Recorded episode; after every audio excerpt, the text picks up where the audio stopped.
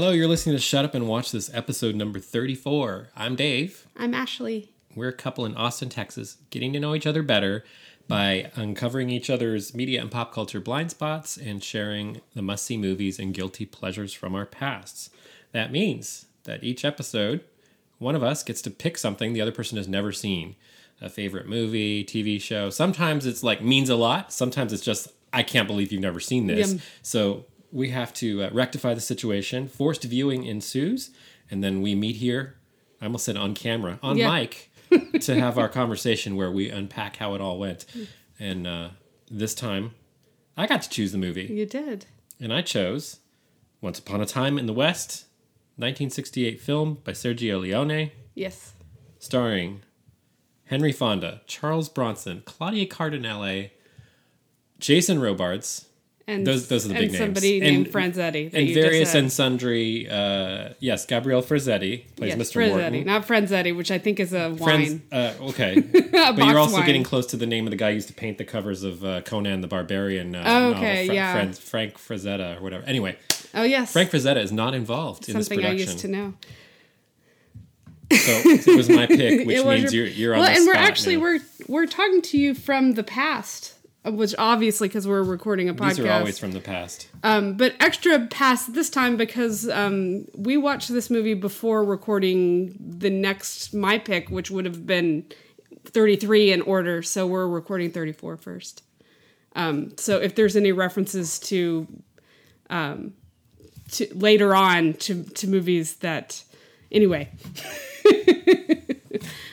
uh, so Once Upon a Time in the West, um, we have um, our our villain Henry Fonda playing the villain, which is unusual. I can't think of think, another for- movie where he plays the villain. No, I don't. I, well, I don't think he wanted to. I mean, like I think there was some convincing going on there. Yeah, Uh, as um, a corrupt sort of gangster, aging wannabe gangster Frank. wannabe businessman Frank. Um, and then we have our hero who is not named, um, but has a really irritating harmonica, and thus is called Irritating harmonica. Irritating harmonica.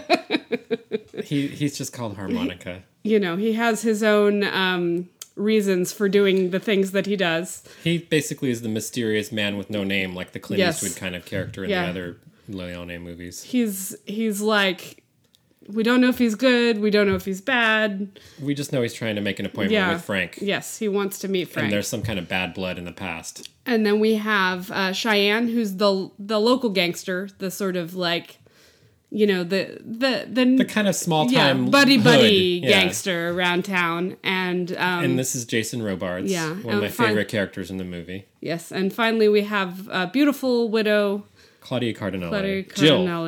Who we we find out more about throughout the film. Mm-hmm. You know, and those that sort of compile those people interacting together in different ways, sort of makes the film. Who is the businessman? What is his name? Do we know? Morton, Mr. Mo- Morton, Mr. and it's Morton. Morton Railroad. Yes. So this is all about the coming of the railroad on its last bit out out west. Yes. come all the way from the Atlantic. He wants to see the Pacific before he dies of whatever weird illness that he has. Yes, They say, isn't it like, tuberculosis, but it's affecting his joints it's or something something? in his bones? yeah, I don't know. I've never heard the expression tuberculosis of the bones, but that's literally what they say. that is what they say. but said. he has a, a neck brace and a whole body Mm-hmm. brace and a contraption to walk around with. And on the train, he's got the scaffolding to Yeah. pull himself around. And um, and Henry Fonda works for him yes. initially as somebody to remove small obstacles from the passage Yes. of the Small of the train. including And the, poor family the the the future. and Well, hus- actually, future husband of Claudia Cardinale. She, well, and we we find out that it's not her future husband; it's her actual husband. They had married when they met a month ago, and so she's every yeah, coming out. And she's coming out to join her family at that little Sweetwater, Yeah. his property out in the out in the desert, and uh, start a new life. She was worked in a brothel in New Orleans. yes, Nobody knows that till later on. although And she arrives although people find- suggest that a lot for some reason. I don't know if it was uh, like her eyelashes or what the deal was. the way she was dressed and Yeah, stuff too. yeah, maybe I yeah. don't even know, but um, sophisticated lady from back east. Well, Yes. I think they picked up that maybe she wasn't a lady. I don't know. Yeah. But um, she arrives. The story basically starts with her arrival to find that her her husband and his his family has been gunned down, Yeah. and the the job has been uh, hung over on made to look like Cheyenne that Yeah. has done it, and of course it's all part of Frank and Mister Morton's co-opting obstacles along the railway. Yeah. Their plan. It's it's an interesting it's an interesting introduction that we get into this film because you know, it starts out with with the shootout with um harmonica guy trying to meet Frank and Frank doesn't show up and so he shoots the guys that Frank three sends. henchmen who show up instead. So that's the opening scene, and then the very next scene. So like you're kind of trying to get your bearings, mm-hmm. and like you don't find out anything about this main character, shooty dude, at first, and then the next scene is this family who like. It's actually kind of great. They have they're like talking and going about their day and getting ready for the party they're going to have for uh, Mr. McBain's new Wedding wife party, coming yeah.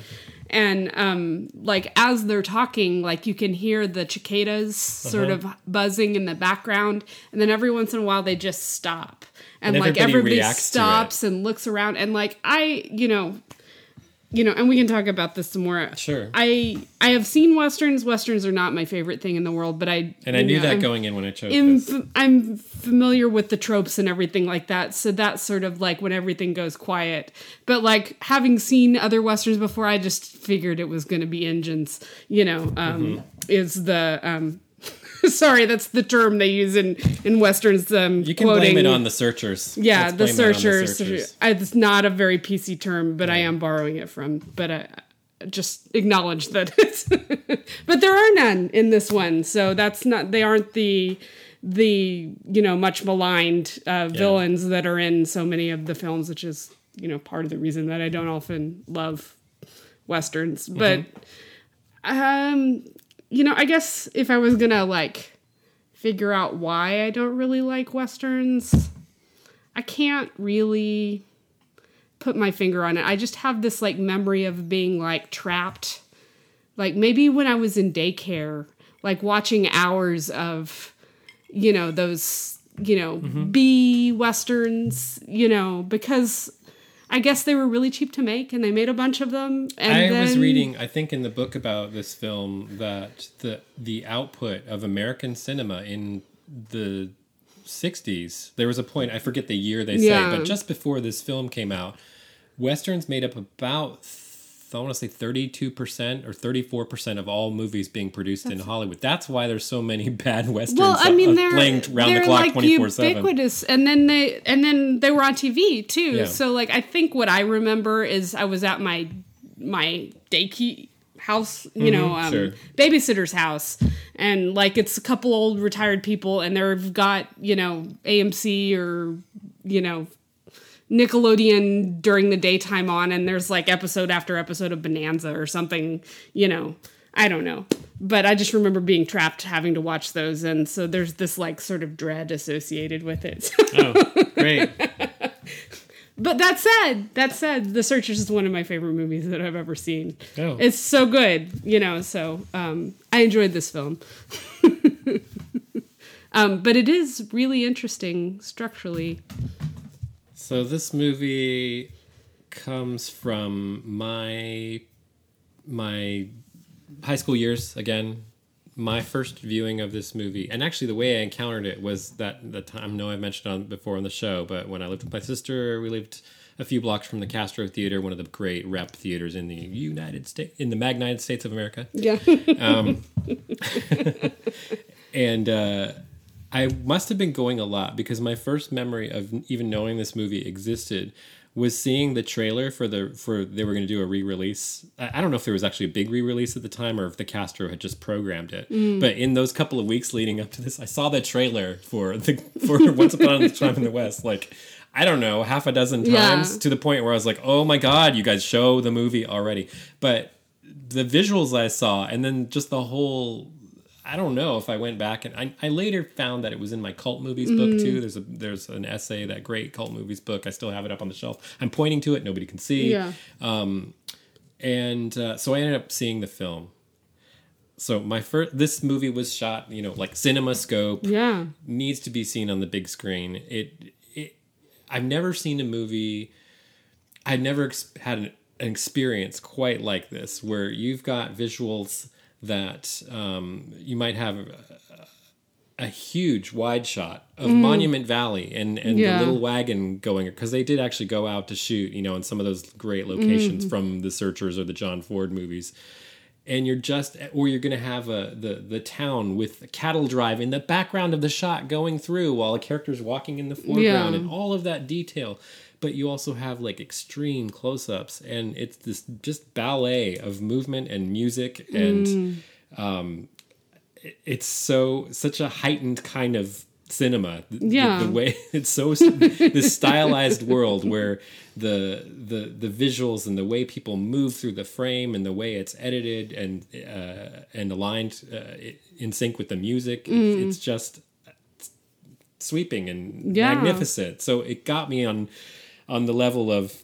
movies itself and the language of filmmaking but it also got me on oh my god this is so good they talk all in like little pithy Yeah. aphorisms and stuff like that you know and uh, charles bronson and henry fonda these are all like larger than life just huge monumental and then literally huge monumental Yeah. Mm-hmm. i told you about the extreme close-up of charles bronson's face Yes. He's it looks like the surface of mars or something Yeah. there's a shot that's basically in cinemascope of his eyes with his, Yeah. his forehead and bridge of his nose Yeah.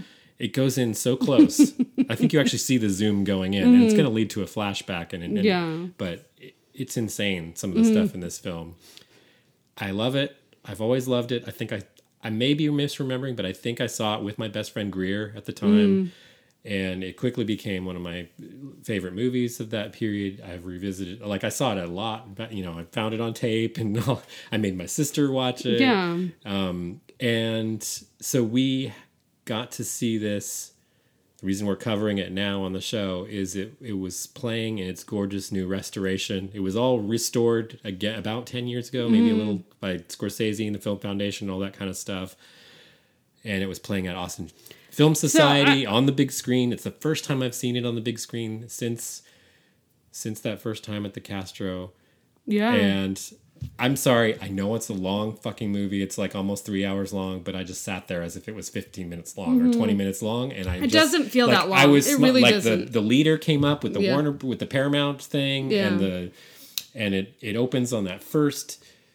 10 minute sequence or so. I don't know exactly how long. The 10 minute sequence of the guys sitting in the trains, of the henchmen in the train station. Well, what's fascinating, they're running the credits the whole time. Like That's they the just pop up all weird, you know, and and they're not Well- distracting or anything. They just No. like here's a credit. It's the know. credit sequence. Yeah. You used to always run all the credits on the beginning of a movie. Yeah. But in the James Bond movies Instead of always being had like- centered, it's like there's one over here, so it's basically cold open on this sequence with or when with- there's when the guy's sweeping, it like comes in Uh-huh. as if it's dust or something like that, which must have been really hard to do in 1968. but 1968. you have this like eight minute sequence of the three henchmen just waiting at the train station, just waiting, yeah, standing there waiting.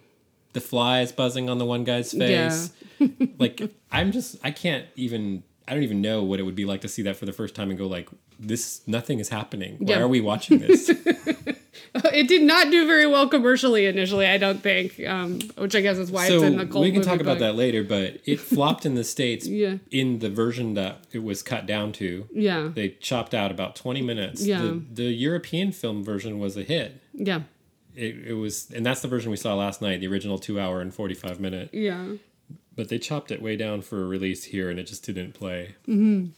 so anyway that's sort of my background Yeah. I always wanted to show it to you. I've had the I have the DVD, I have the Blu-ray, but I was like, the reason we're covering this now is because, damn it, it was on the big screen. Yeah. and it actually worked in our schedule. I'm like, we have to go see this. and then it's a Sergio Leone movie. Yeah.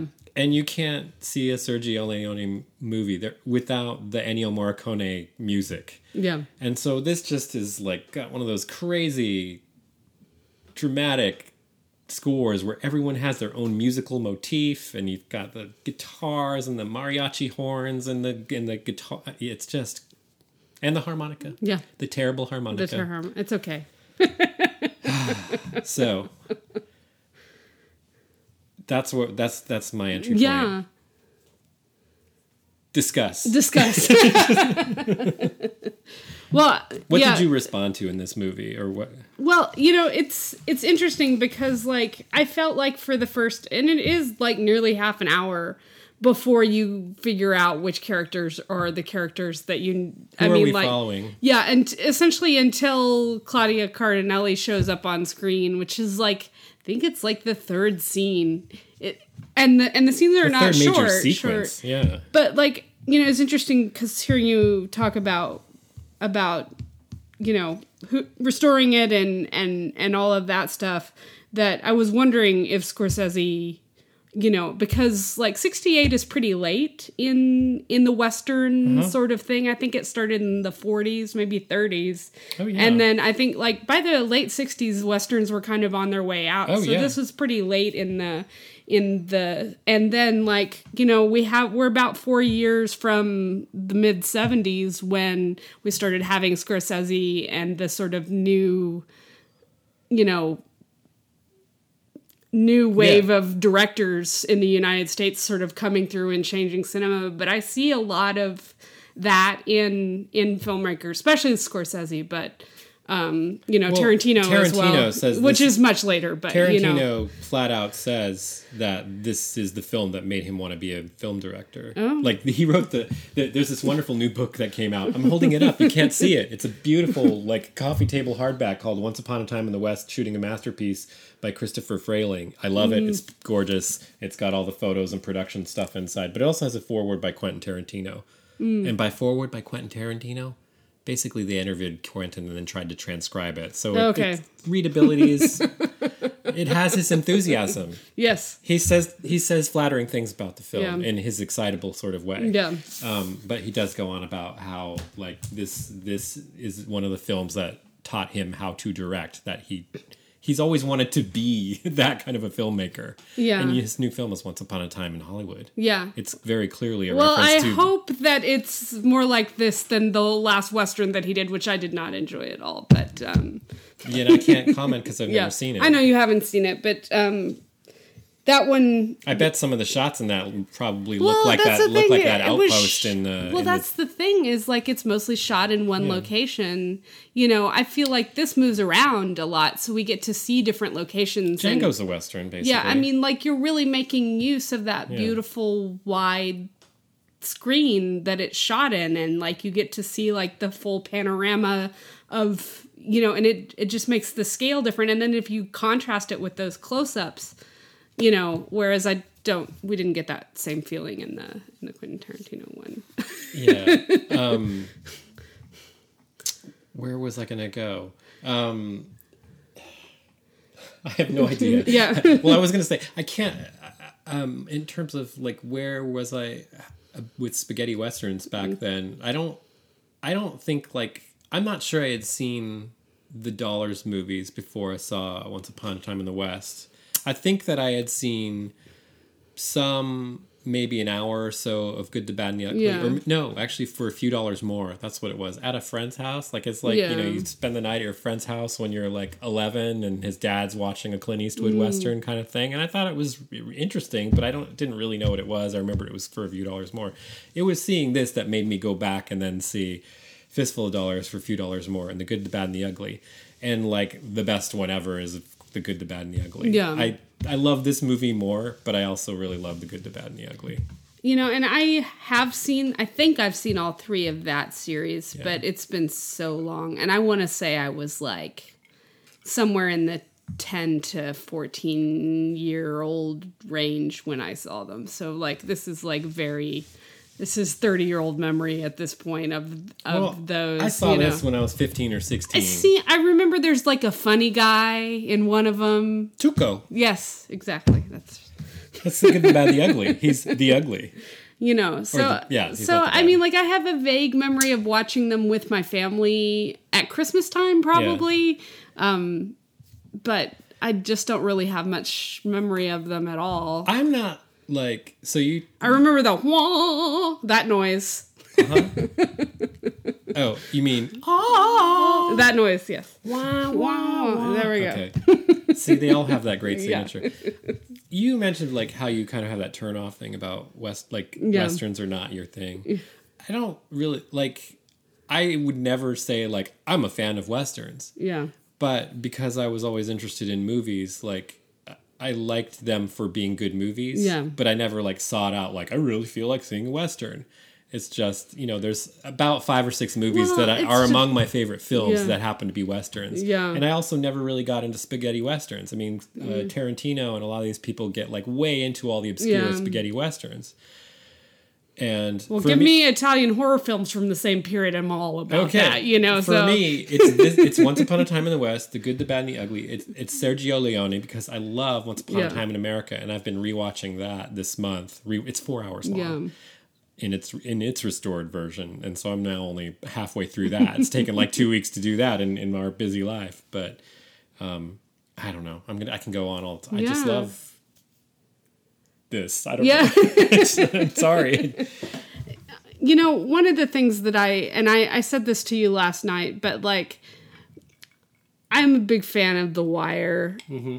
And I think it's a great, and we just haven't gotten around to watching it because it's such, but something about the scope of this reminded me of that and the sort of complicatedness of the characters you know that we don't always know the well we don't know the motive of the hero character at all. We don't know everything about this you know woman who's come all the way out to the west to mm-hmm. you know is she was she in love? Was she just trying to make a fortune? Was she just trying to get out of the brothel business? Like what is I don't know. I just thought it was very interesting how complex those characters are. You know, there's that really great scene where um, harmonica guy has just threatened Frank, and then he sees that Frank's men have turned on him, so he helps Frank, you know, escape with his life from these. But you realize he Yeah. does that because he's saving Frank for himself. Yeah, yeah, exactly. But and we still don't know what his motive is. No, we don't know his you know- motive. That's yeah. a there's a there's a revenge story at the heart of this, and Yeah. it's something in their past that we don't get to see until the very until the the final. Of course, it has the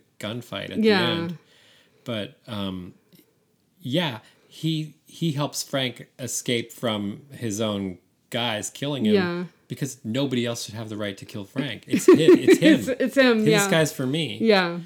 and also he, there i mean he could have easily killed frank at any point in the film Yeah. but what's important for him is to have that moment Yeah. frank needs to know who he is and why he's come back and what he's paying for Yeah. and until that can happen in the right way he's yeah he's gonna keep frank alive Well, his it's so interesting because like not only does he like focus on this revenge thing, but he like helps out. You know, Miss Mc, Mrs. McBain. He doesn't have to Well- do that. You know, that doesn't really. You know. no, but that's like a that's a Yeah. classic Western Yeah. trope.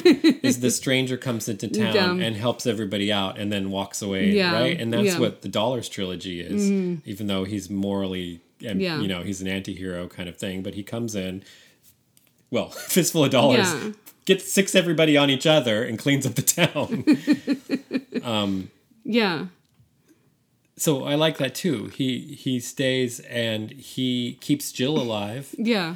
sets in motion the makes it possible for her to ha- establish the station and the town on that nothing piece of property Yeah. that actually was purchased for a reason. That crazy Irishman. That and crazy his. Irishman bought it But- years and years yeah. ago because he knew the railroad was going to come. Yeah, these Yeah. are all tropes. Yeah. these these have all been done in a million movies, but the combination is just right. Yeah. It's so interesting that you say like the characters are complicated because I was reading in that book Mm. how they when they were going to make this film they intentionally like watched tons and tons of westerns and the the guys who wrote this it, it was written Yeah. by Sergio Leone Dario Dario Argento and Bernardo Bertolucci when they were young and like in Yeah. film school like he met them and he was like mm. I want these I want to do something with them they're part of the new whole like kind of new wave sort of thing and they watch tons of movies like it's all, Yeah. steeped in all the cliches and then they intentionally started with that let's just throw all that shit in Yeah, here. all of it. let's just Yeah. put all that in let's take Well, all, and you do feel that. It feels like well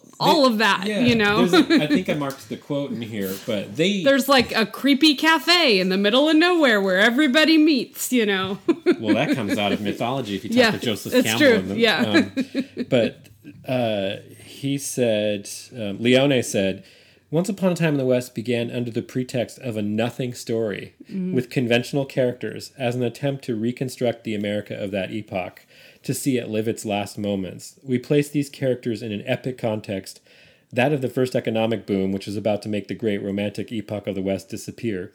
Umberto Eco later said about the film Leone's Western represents the cinema of frozen archetypes.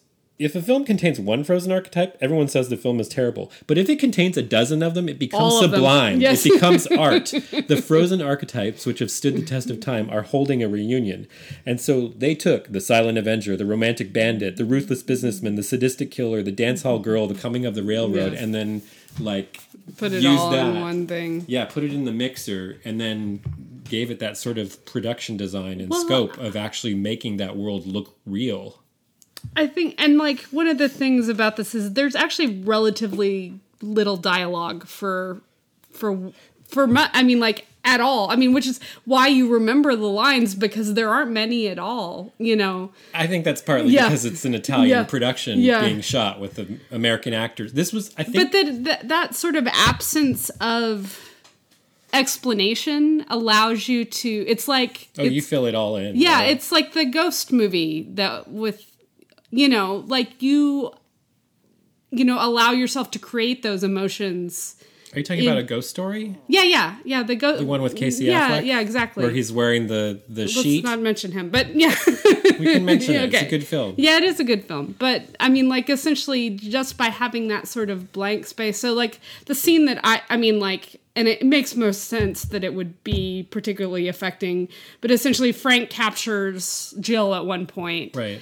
And like he is you know not aggressively using her but you know engaged in in activities with her you know and and like she is responding as if she's interested out of self-interest. And i, I don't know i i had a lot of um, complex emotions watching that particular I scene did too, seeing this so many years later. yeah you know just just knowing that you know I, sh- in my head, I was running through what's going through her head right now. yeah she may be thinking to get out of this i'll just do what i always do Yeah. I, and and then it will be over Yeah. Which she had said to um she says earlier on like they can just throw me on the table Yeah. and it will be just the same as always just Yeah. another filthy memory yeah. and remember she's trying to get out of the brothel business Yeah. in new orleans but You know Yes. what's what's It- that to trade for her life is is what sh is the point she's making, you know, which is like terrible that that anyone has to make that choice, but, No, you know and remember he has taken her to his like hideaway in in in a in a in the cliffs dwelling you Yeah. know like she's his prisoner Yeah. he can kill her Yeah. um but that's a tough scene Yeah, it is. It really there's is. There's a lot of stuff about her that's kind of tough but well, I mean, she's, also- a woman alone she in is. an environment that is mostly men and mostly men who don't have women readily available and that's but you know what just an unfortunate I think she's a great character Yeah. and she's a great woman in this film and she's the probably I think she's the first like strong female protagonist in Yeah. this sort of a spaghetti western in any of Leone's movies. And um, she's just great. she is. It's I mean, I know it. I mean, both the character and Claudia Cardinale. I Mm-hmm. mean, you cast somebody who has presence like that, and you get the emotional depth. Also, Yeah. You also get emotional depth when you lay over the operatic music every, every Yeah. time, and you have the you know the that that Jill's theme play every time she comes on you camera. know, I mean, like, uh, gosh, it's just. I think I, the other thing that I mentioned is the sort of Frank is like wanting to sort of step out of the gangster business, and he's interested in becoming more of a businessman, you know, and that's like a theme that comes up in the in the thing, you know. This is supposed to be a movie about the end of the Yeah. West. I mean, this is Yeah. supposed to be. There's there's a line at the end where they say like we're a dying breed or something like that. Yeah, I think, and it's this idea that the gunfighters like Frank and, and Charles Bronson harmonica, and like this is their day is done, and Frank is trying to transition from being like gunfighter on the on the prairie or whatever Yeah. you know outlaw to being the money guy Yeah. he wants to be the partner he wants to take over the railroad thing he wants to end up behind the desk with his feet up counting out bills instead of Yeah, that's funny that that they I don't know we have this like romance. That's another thing that may be a little eye rolly for me about westerns is that there's this idea that there was like this time. I mean, and it's a human thing. There's this time of great heroes and terrible villains, and they fought against each other. And you well, know, this movie is know, supposed to be a commentary Yeah. on that kind Yeah, of a movie. exactly. That's why they looked at all the westerns and said, "Let's do kind of." well, Yeah. Their intention was, "Let's kind of do a postmodern sort But of." then you know, and then it. they turn around and you do the same thing with gangsters. And there's there's a time you know in the early part of the century when our cities were building into the big industrial you know powerhouses that they are now. You know, and there'll be another series of that. I don't know what the next one is in space or you know whatever the.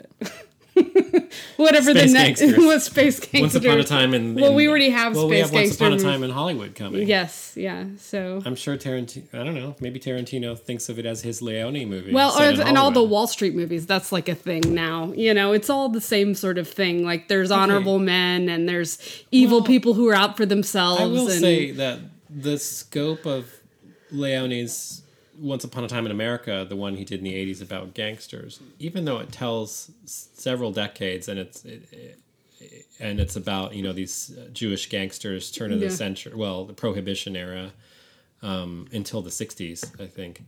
Um, it doesn't. I mean, it is this. It is a. It's act- ultimately a small story about these friends. Mm-hmm. It.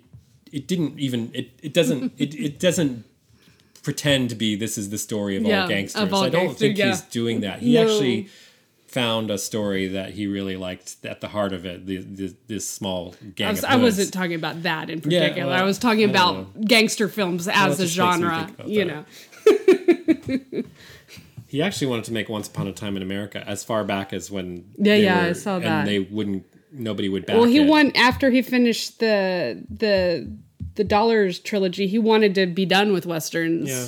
and they That's the only thing they'll. They pulled him back in. Paramount was like, you know, give us one more and you can work with Henry Fonda. And then, you know, and then, And I'm sure he was like Henry Fonda, and he's going to play the heavy. yeah, He's going to be the baddie, yeah, and he's really bad. He is It's really, really quite. bad. It's really disarming and effective and off-putting to have Henry Fonda play that role. yeah, It's he comes across as more evil than any other than another Yeah. actor in the same role because you know Henry Fonda is young Abe, young Lincoln, and he's Tom Joad in The Grapes Mm. of Wrath, and he, you know, all, and he's, you know, the comic screwball comedy guy in the in Adam. Uh, Adam's Rib. no, the other one. the other one with Adam. I can't think of what. Sorry. Yeah. The uh, Preston Sturges comedy. Oh, um, Yeah. yeah, You know what I mean? Where he's I do. He's he's the guy who studies reptiles with Barbara Stanwyck and all that. Kind yeah, of yeah. Stuff. Yes. Uh, Sullivan's Travels. No, it has Adam in the title, which No. is why I'm getting it mixed up. Okay, And it'll come yeah. to me in about ten And seconds. that's, so that's not Sullivan's Travels at all. No. Um,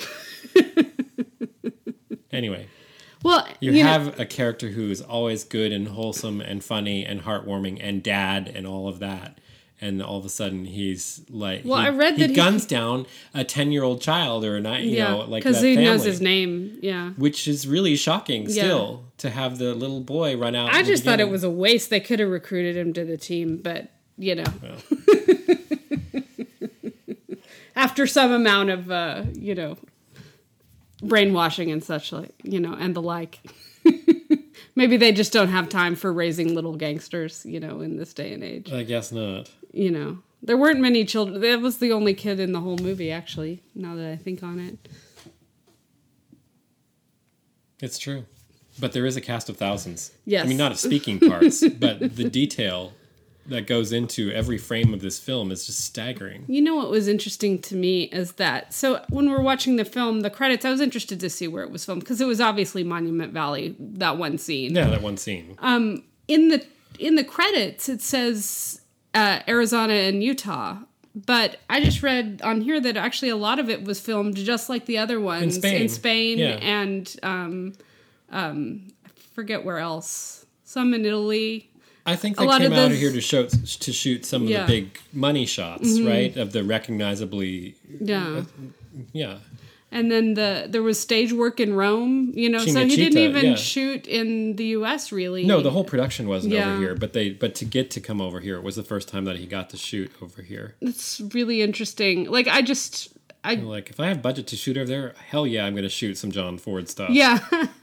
well, I just wonder, like, so he's Paramount gave him money. You know, they probably would have let him use, but he, I guess, went with what he was familiar with, or I can't You know- tell you enough. But Yeah. I don't know that anything here was on the scale as that Cinecittà still was back then. Yeah. Probably. I mean, you made Fellini was making entire cities and stuff in those sound stages. Yeah. I mean, it's just he had. well, and probably without unions that we had here in the states, it was Well, he probably use, much cheaper to build it there. European crew Yeah. over there. So Yeah. that's he. Well, and they speak the same language, which is probably working. helpful. Well, that's why the script is the way it is. Yeah. You're talking about it's all in aphorisms and there's not much dialog Mm-hmm. I think this is the. I think this was the first film that was that was um, shot in English, yeah. entirely in English, written in Oh. English instead of just being dubbed.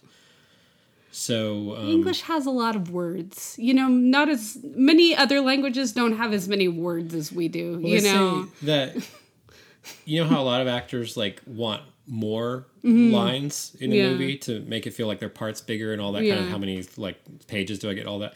Clint Eastwood on the Dollars trilogy was always asking for less and less Yeah. lines. He just was gonna. I, I'll just be yeah, on, I'll on just screen. Be on screen. I will be a badass. We don't need a speech here. Well, and that was the interesting thing too is like it's really quiet and then like they with the music and the long shots you have this like building tension Mm-hmm. that happens and not a lot of movies don't take the time to build that tension, you know. You know, they expect from the context of the words that are said or the you know they're I think that that that sort of that quiet scene where they're negotiating about the the land between Oh, yeah. and, you know there's there's not very many words exchanged he's like here's five thousand dollars plus a dollar you know and you know he essentially I don't think he ever even says no he just doesn't No. you know he doesn't even you know respond but there's all there's like they're not aggressive there aren't guns out but you can tell the the threat in the air just just from that that sort Mm-hmm. Oh, of and you've seen what each of them are capable of. yeah yeah it's true Charles Bronson is not a nice guy. No. He happens to be on the good side. yeah But we also see him very brutal in the movie, Yeah. especially with that little henchman, the Chinese laundry guy. Yeah. So one question I almost asked you last night, Yeah. but I wasn't sure. Um, so there's the great like towards the end of the movie when all the all of Frank's men have turned on him because Cooper has paid them off essentially. You know, Morton. yeah, Morton. Sorry, Yeah. I don't know why Cooper came I don't from. know. Different Agent Cooper is not in this. But then, so we don't see what happens at the train that that Morton is on, but we get this long tracking shot of all the dead gangsters outside of the train. So what I wanted to know is like what happened there? Okay. Did Frank? I mean, did No, Cheyenne's men do that? yes, okay. that's that was Cheyenne's escape. okay. So um, they, you know, they arranged for the purchase of Jill's property and to Mm. go back to her, and for that to be all okay because Cheyenne agrees to be um, turned over for the reward money for Yeah. the five thousand dollars that we're talking Yeah. about. But his his capture and incarceration doesn't take place the way he thinks it is. He thinks they're just going to put him in the local jail again. And Keenan Wynn, as the sheriff, is like, "No, nope. This time you're going to the federal penitentiary down the road. Yeah. they've got walls that are this thick. You're going onto the train. Yeah. you you know, and so you have this kind of oh shit look in his face, like Yeah. he's gonna he's got to get out somehow. So you. I actually really like that you don't Yeah. see what happened. Yeah. But that's the that's what happened from his escape. Okay. And you know, he gets shot In by the- Morton. Yeah. Of all people. Did Oh, you really? get that? I know, I the missed that irony part. of that is beautiful. It's Yeah. in one of those last lines at the at the very end. uh, You know, that last scene with Cheyenne and Harmonica as they're riding away from Yeah. Jill. And he says, Can you believe it? Out of all of this, Morton's the one who got me. Yeah. Who would have expected? I'm, I'm paraphrasing, Yeah. but you know, who would have ever thought? I never counted on him having Yeah. a gun. It was the last thing in the world that I thought. And then he also has that line about when it's your turn to go, pray that, that you get somebody who knows where to And shoot. to shoot, Got yeah. him in a gut shot, Yeah. which is really painful. And It it's is. a slow, bloody, you know, awful. but um, Morton got him. The money Yeah. guy. Interesting. Well, I, I anyway, that shot is really cool. Um, you know, because they've got essentially it's just a big long tracking shot across. There's like 30 dead dead guys, you know, and the and the camera's low and it shoots like right, you know, it's right. a tracking shot Yeah. along uh, the, along the side of the train with all with going past the bodies and, and, and the mayhem that's Yeah. left behind, and you end up with um, it's Henry Fonda coming back to find Yeah. to find this, and he walks around the other side of the train and he finds Morton crawling towards that Some little water. Mm. trickling water in a in a in a in a whatever gulch or Yeah. whatever, and um, one of those touches that I just love. It's such a Sergio Leone, Leone touch, and he does it a couple times in the movie. Is you have this whole like goal of Morton to make it to the Pacific Ocean, and he won't won't rest until Yeah. he arrives. And and so there's several times in the movie like where he looks at the painting on uh, in the uh, in his train car Yeah. in his office in the train car of the ocean waves. And you hear on the soundtrack the the sound of the waves Yeah. rushing. There's, I mean, it's completely not diegetic sound. It's like in his head and his imagination. But they do it again at the moment of his death when he's Mm. crawling into the the water and his head is just a you know just a millimeter, a couple inches above that little trickle of dirty creek water running Yeah. down, and you hear the ocean go, and it's like you made it. This is your this is Yeah. your Pacific Ocean. Yeah. That's what you wanted. And I just like that touch. Well, I- I, mean, it's kind of heavy-handed, yeah. but it's, it really works in the yeah. movie. Well, I mean, like I don't think that that any of this could be. I mean, like the characters are complicated, but none of them are subtle. Yeah. You know, at all. You know, and I don't. I always. I, I don't know if they tried to do some messaging about like the combination of like, you know, violence and and money in in regards to power, and you know, like you know, both are effective, but you like essentially you needed to have both in order to have the kind of power that you know the the able-bodied man didn't have the money and the you know n- not able-bodied man d- had the money but didn't have the physical Uh-huh. prowess and and essentially they ended up canceling each other out Right. because you know you know money guy can pay off whoever they want but you he's know in always the end- vulnerable in- yeah, to he's whoever's holding the gun. exactly you Mm-hmm. know so it's it's interesting that um that you know when their partnership dissolved is when they both sort of lost essentially you know you know not that we wanted them to combine their you know immoral immoral ways or anything I don't like really that care that Henry Fonda doesn't end up partners with Yeah. Morton. I don't think that would be a good idea.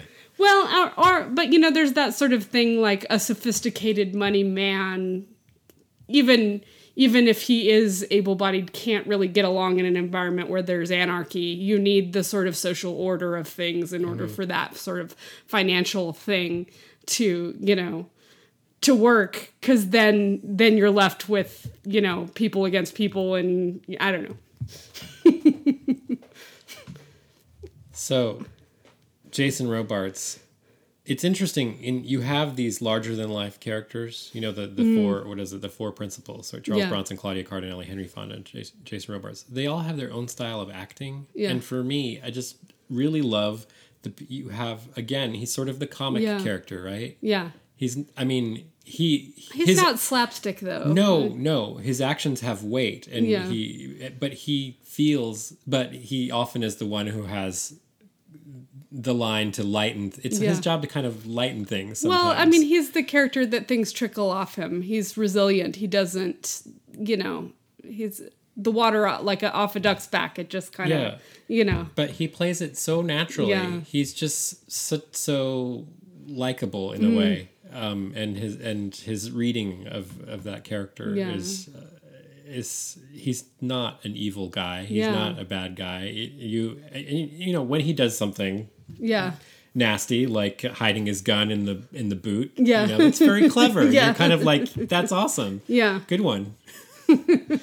but I just I really love that character. He has all the best dialogue in the film. Why does he, he has the most dialogue in Why the film? Why does he end up helping harmonica guy? Is it just that he I think he's clearing them? he's clearing his name initially, but oh, he- that's right. He, doesn't want to blame. He people. likes Jill. He Yeah. Connects with Jill right away. And whatever it is he says, yes, he needs to clear his name because they're trying to hang the the murders on Yeah. him, and you know, by leaving scraps of his men's dusters Yeah. and all that. You know, this is just as good as a signature. You wouldn't know this, Mrs. McBain, but this is just. As, we're gonna go riding out to find him. Um, but he he's drawn to help Jill. Yeah. I think he kind of loves Jill too. Well, and that that was interesting because I thought that everybody was setting up some situation where I mean, like I was pretty sure that harmonica guy was setting it up so that, um, you know, Cheyenne and his men had they would help out her, and Yeah. you know that there would there would be it would provide for for all of those people, and then like at the end when Cheyenne says that he he's not the right man either. And i was like wait a minute. And then well then we find out that he's been shot in the stomach. But you know um but at that point i was like wait what? What? I don't understand what's going on. But then it become it becomes all too clear. But wow he didn't I think, stay. I think that that again, this goes back to the the essay topic that Yeah. Sergio Leone, Leone is doing. Is that these these guys' days are over and they don't belong here in civilization. Yeah. Jill is going to start a new town. You know the the West as it was this frontier outpost Yeah. is no more. This is civilization. These dinosaurs have no place here. They ha- they can't stay. Yeah. and I think it's kind of that. It's almost yeah. yeah i can see that i But he's too restless. He's a he is a uh, you know he's a thief and a gunman. Yeah. What's he gonna do? Settle down there with Jill? She's like maybe. So maybe no, so. well, I'm just I'm having trouble because it's sort of like, and because it comes towards the end of westerns as a genre, really, Mm-hmm. for for, I mean, it's westerns still don't happen very often now. No. it's we're, we're going on like 50 years almost of there not being westerns as much. So like.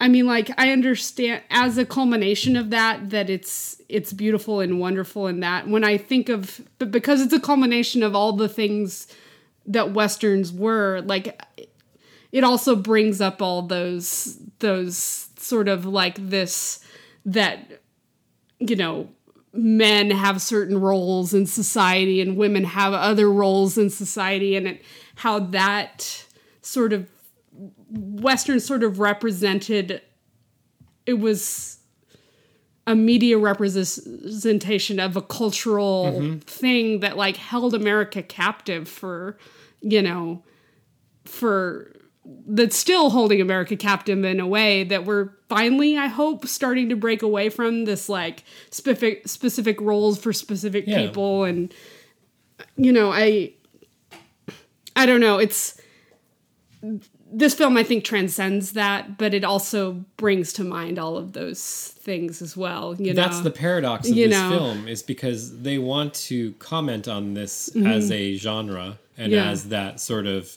mythic false Mm-hmm. view of the West. yeah and it also knows about the history of the western film Yeah. like in every Well- element of the script and yet it is a western. Yeah. and it pushes all of those buttons it's it seems self-aware. It seems it is more- self-aware and yet it also is one of them. Yeah exactly. But it's i do think it i think it transcends it. Well i mean it's just like you know there's certain people who just romanticize the same it's Yeah. the same period of time in american culture which is like the 40s through the through the mid mm-hmm. 60s they sort of romanticize this. This is a great time when we were progressing and you know like people cared about america and all this like bullshit you know? Mm-hmm. And it's the same time those people were being all romantic about the 1880s where like men were men and women were women and you know it's the same sort of like pining for something that never existed. The mm-hmm. west never existed like that. The 50s and Nope. 60s never existed like we imagined Nope. them to be. They were just as hard and tough and terrible in their own ways you know i mean and and like the thing is is we don't acknowledge the progress that we've made how much things are better. You know romanticizing this time when we didn't have you know like when women couldn't work and women couldn't have credit cards and you know or when women couldn't do anything but work in brothels. no, when there's no law, you can walk out and get gunned down at any moment. I mean, why is that better? Why is that why is that anyway you know so i feel like it is it, it's it's looking backwards but it's also looking forwards in a way and you can see how influential it's been on on so many filmmakers you know But as a as a film and as a Leone is such a master. It he knows how to tell a story.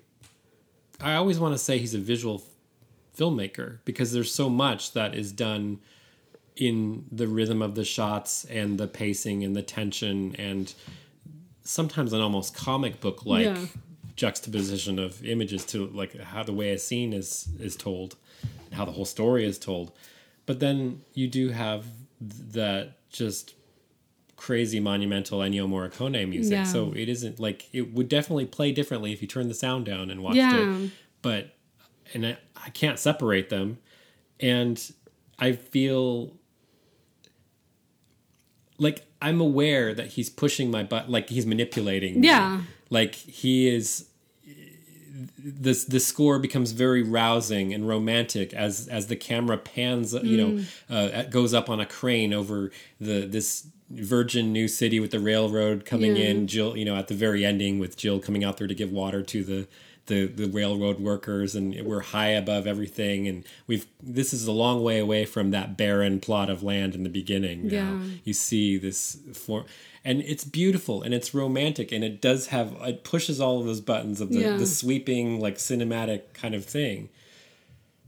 And it's so damn good. But Yeah. yeah, it is all artifice and it's mm. all a master storyteller director like yeah like Hitchcock. yeah was able oh to do. Oh, exactly Exa- i was thinking about Like psycho I know how to make you feel. Yeah. I can I can make you feel how I want you to feel by putting these three shots together Yeah. and and putting on the score. Mm-hmm. And I think um, Tarantino did this because he learned it from um, from Leone. But I think Leone often ha- I th- I think I'm not 100 percent sure. But I'm gonna I'll go back and look at this.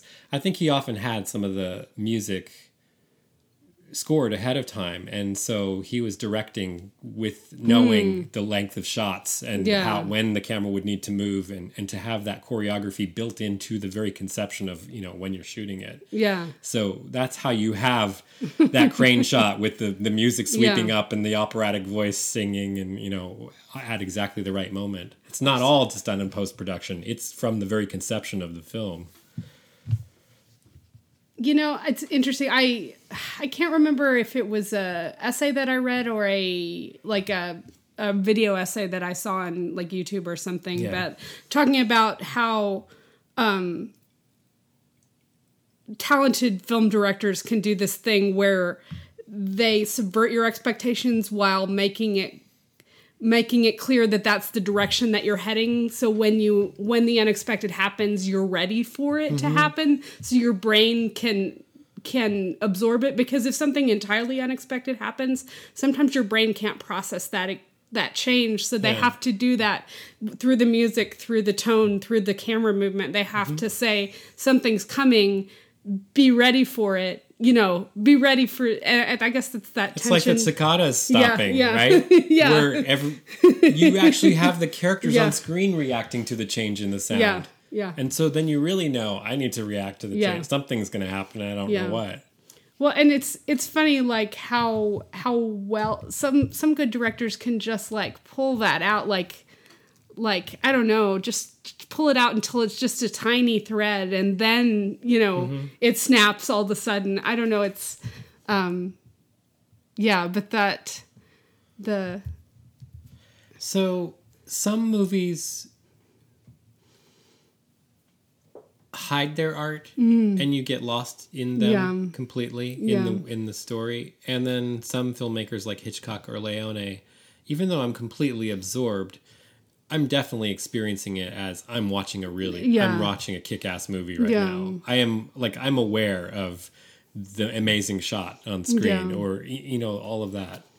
Yeah, it's not. I mean, like it didn't pull me on an emotional mm-hmm. level the way that Yeah. that some stuff does. It just it didn't. I mean, and I mean not. I mean, like not like The Searchers does, which is like so emotional. That that whole movie is like, you know, draw it out of you. You know that that scene at the end where he finally gets to hug her and she, you know, I don't know. It's just. I don't think I've had that experience Yeah. with the searchers, Yeah. so I need to go back and see that. th- to me, it's a very emotional movie. You know, yeah. based and focused specifically on one person the whole movie you know mm-hmm. whereas this one it is more ensemble but but you don't you don't know what the motives are you can't really mm-hmm. Sympathize with them or empathize with them because you don't know what they're thinking you know to an extent i don't know um yeah Well, and you're not really invited to a- accept these as Mm-hmm. Well, real people. you- I mean, they are the archetypes. They are larger than life. Well, you know, when you settle down into a movie, and you know, I think that that's one of the things it does is like, so the first scene you think, okay, that's introduction, that's they're setting up some sort of Mm-hmm. thing. The second second scene, you think you're meeting the people that you're going to see the rest of the movie with. Mm-hmm. And they're gunned down in five minutes, mm-hmm. you know. So, like, you do sort of develop this sort of emotional tie to this family that is living out on the edge of things, and they have a new person, and you know, they have the the middle boy is not very happy about meeting this new stepmom and, And you you are ready to sign yeah. on to these are the dynamics we're going to be Yeah, following. How exactly. will she do in and then family? it's just over like And then that it's gone. yeah so, So does that? What is the that? What is the effect of that on meeting the next batch of characters and progressing into the film? Well, I think it then- makes you a little more cautious Does it make you feel more disconnected Oh, yeah. and wary about Yeah. Careful who I attach to because it might not be about them or they Yeah. might not stick around for very yeah long. yeah exactly Yeah. you know so Yeah, it's they're not emotionally moving in that way. No. But I don't know how to describe. Like, there's something about the pure cinema that is moving Yeah, to yeah, me. But that's not the same thing as feeling like I felt gutted by what this character's experience Mm-hmm. Was. It's more like, oh my god, I'm watching like an opera or something. I, Yeah. don't, not, I don't respond that way to opera, but you know what I mean. I'm responding to a work of art. I mean, like, yeah. So if you're if you're looking at, I don't know, like one of the great works, Sure. like the Mona Lisa or something like that, like. I don't know. I've never seen the Mona Lisa. I have no idea. To me, it's just like the idea of the Mona Lisa, Yeah. you know? And like, I don't know that I would be as moved to see that. Well, Mona Lisa is Yeah. designed for selfie culture, really. Yeah, It- yeah. You're just supposed to say that you saw the Mona Lisa. Yeah, I guess so. But I mean, like, so, I mean, there must be a reason why people think it's such a great painting. So, I mean, I'm sure that if, you know, you went on the tour and you heard the tour guide talk about the great, you know, brushwork or, or whatever, that you might appreciate it. But I don't know if it would ever move me as much as when I went to Houston and I saw the Empire of the Light, which is one of my favorite paintings Mine too. you know and like that i mean like that that painting is is at once like nostalgic and interesting and it Where tricks the mind it's in houston Okay, yeah, I don't think I've ever seen it in person. yeah well it, there's multiple ones he made mul- multiple They might have one at MoMA. I'm not sure. Yeah, sorry, anyway. I love that painting. but i mean or any other work of art that you've been able to observe and make it a part of yourself Mm-hmm. as opposed to something that is magnificent and fascinating because and it's part of the canon. yeah yeah well i mean like if i'm talking about architecture like i've been learning about le, le corbusier Yeah. who is this great very influential architect but i look at his pieces and i think they're fascinating but they don't move me on the level of Well, you know this is not an- a fair comparison, Yeah. but you have all that's thrown into the mix here, right? The Mm. Yeah. sound, the light, the production, the three years in the making, the this it cast, the sweeping music, Yeah. the like, production design, the cattle in the background, all of that, the fucking gunfights. But give me Umberto D. With Yeah. that, with Oh my that God. De Sica's movie with with with the old man trying to get his dog back at the ending, and the dog, you know, are actually trying to get the dog to yeah it's complete realism, Yeah. neorealism, but you know, it's just an old man and a dog, and it's devastating. Yeah. and it's like there's not, so this is not designed to Yeah. do that. This is not that Yeah. kind of a film. Um, there are different kinds of films. Yes. You don't need to have the uh, mariachi trumpets and the you know gunfights, Well, I mean, like, just like when you're watching something and you marvel at how it's made, yeah, that's as valuable as something that that that moves you on a different level. It fascinates you in a different way. Well, I'm always curious when I choose a movie for the show, Mm-hmm. especially one that came from a time like when I was a teenager or just discovering film. I, I'm often re encountering it for the first time in a long time, and I always am looking to see is it still is the there still there? Yeah. Does it or was it just is it just like something nostalgic? Yeah. and seeing this movie on the big screen was like it's still there it's Yeah. still good it's still got it like i think as the camera as the you know Mm-hmm. paramount leader came up i was just like this is the shit this is good this is Yeah, be so I i, mean, like it really, and like, despite not having that sort of emotional i have an post- emotional Yeah, I know, you do. i but it's still i mean like literally it did not feel like a two hour and 46 minute movie it didn't feel like it was nearly three hours I was a bit worried Yeah. about that. I'm You always know. worried about asking you to watch Yeah. like a really long movie, yeah but we, we've braved Seven well there's some together. movies that like you feel the weight of every minute that's in that like do we need well, you know and i didn't feel like there was any extra Why you do know we live in such Yeah. a, a rush culture where for something to have scope and you know take a certain amount of time to grapple with it that that's like a bad thing you know what i mean like i think about too like we always think i don't have the energy to read brothers karamazov or whatever you Yeah. know like a big book oh my god it's like 900 pages or something I, I, I don't have time to see a four hour movie. I don't want to see a three hour movie. We think it's going to take demand too much of us.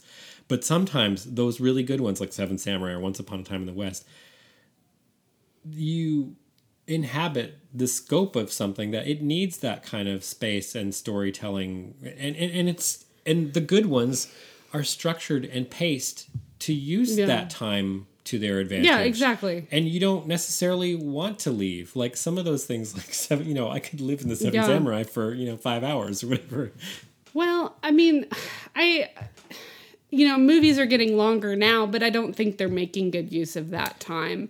I think that they're filling it with as much crap as they possibly can. This happens, and then this happens, and then this happens, and they're not making any space. The, the advantage of the length is that you can tell a story differently or get to know a character better and you don't have to have things like happening all the time because your brain if you can't don't process vary the that. post the Yeah. pace it's Yeah. completely exhausting Yeah. like i well And it I mean, doesn't- I know I'm doesn't leave an like impact. everybody I'm, Yeah. yeah i'm not wired like everybody else but you know the average run-of-the-mill hollywood blockbuster movie i just get tremendously bored Yeah. and and um because none of it matters. It doesn't mean doesn't anything. matter You know.